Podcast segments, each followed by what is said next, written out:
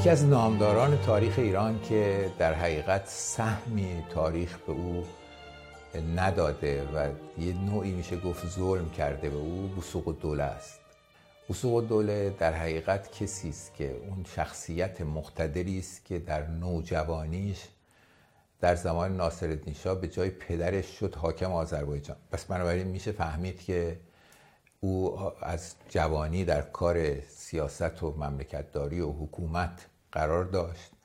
و به همین جهت وقتی که به ریاست وزرا رسید و نخست وزیر بسیار با قدرتی شد با حکم احمدشاه و موافقت مجلس اختیارات تام و تمام گرفت و مشغول شد که مملکت رو آرام کنه. در اون زمان مهمترین مشکلی که وجود اومده بود این بود که ده سال بعد از فراهم شدن آزادی به معنی دقیق یعنی قانون اساسی بلژیک بر پادشاهی که می‌خواست اون اجرا کنه در امور دخالت نمی‌کرد. بنابراین روزنامه ها آزاد مطبوعات آزاد انتخابات آزاد.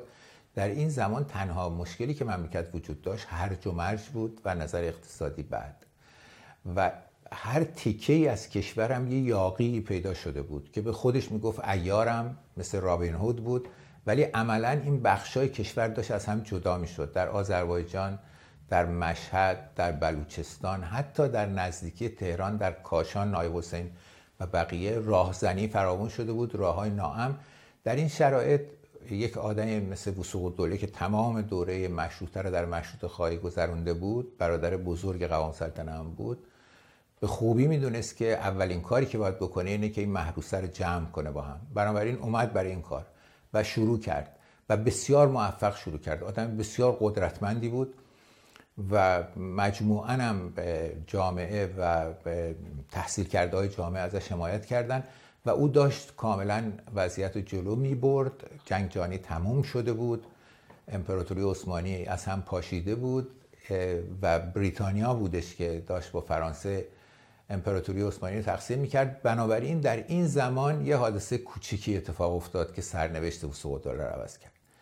به جای اینکه وسوق دوله مملکت رو اونطور که می‌خواست از همه پاک کرده باشه و ارتش ملی درست کرده باشه و یه قدرت مرکزی وجود آورده باشه با حفظ آزادی ها مملکت سرید رفت به طرف کودتا و بعد به طرف دیکتاتوری. چرا وسوق دوله موفق نشد. به دلیل اینکه وسوق دوله دو تا شاهزاده اصیل و نسب یعنی یکی پسر بزرگ فرمانفرما و یکی نوه ناصرالدین شاه رو وزیر خودش کرد و معمور این کرد که با انگلیسا کنار بیان چون در اون زمان روسها بعد از انقلاب اکتبر کمتر دخالت می‌کردند یا جونی نداشتن هنوز برای دخالت کردن.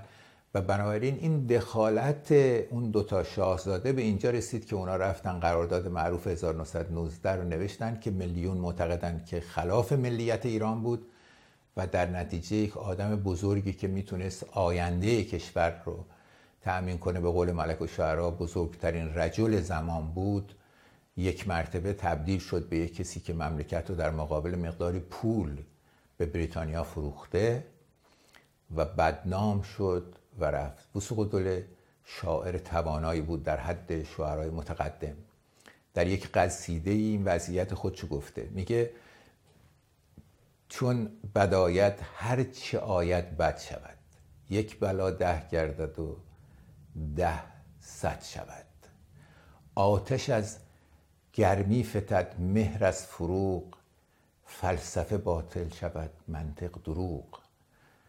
بسته ماند چشم عقل کنجکاو بشکند گردونه ای را شاخ گاو این آخر به خاطر این میگه که وقتی با روز روز داشت از صحنه ایران فرار می‌کرد در نزدیکی کازمین یه گاو خورد و روز روز او رو برگردون یه وقتی که بد میاد رویس روز رو هم گاو برمیگرد.